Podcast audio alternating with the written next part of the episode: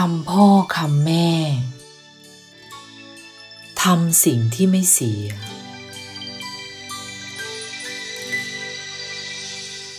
ลูกรัก ปกติคนเรา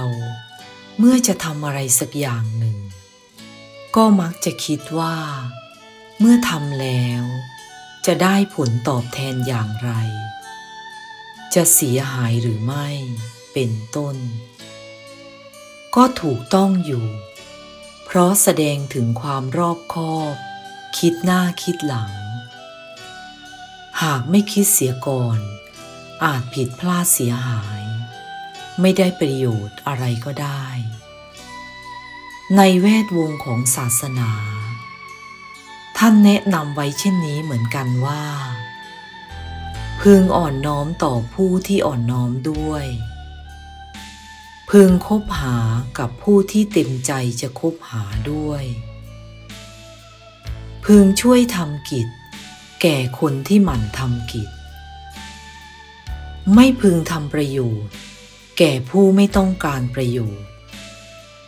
อย่าสมาคมกับคนที่ไม่เต็มใจจะสมาคมด้วยคำแนะนำนี้ ให้ข้อคิดที่ดีมากเลยลูกเอ๋ย ชัดเจนดี จนแทบจะไม่ต้องอธิบายเลย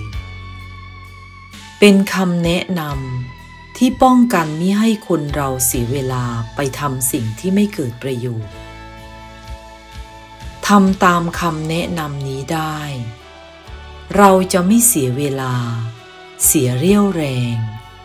และจะไม่เสียใจภายหลังด้วย เช่น เราไปอ่อนน้อมถ่อมตนต่อคนที่เขาแข็งกระด้าง ไปยกมือไหว้ คนที่เขาไม่ยอมรับไหว้ ก็เสียมือเปล่า หรือเราไปช่วยเหลือ ช่วยทำกิจต่างๆ แก่เขา แต่เขาไม่เห็นความมีน้ำใจของเรา ก็ป่วยการเปล่า อยู่เฉยๆดีกว่าลูกเอ๋ยคนเราไม่เหมือนกัน ลูกอย่าไปคิดว่า เขาเหมือนเรา หรือเราเหมือนเขา เราคิดอย่างหนึ่ง เขาคิดอย่างหนึ่ง ดูให้ดี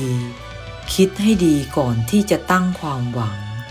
หรือคิดจะทำอะไรให้แก่ใคร จะได้ไม่เสียใจ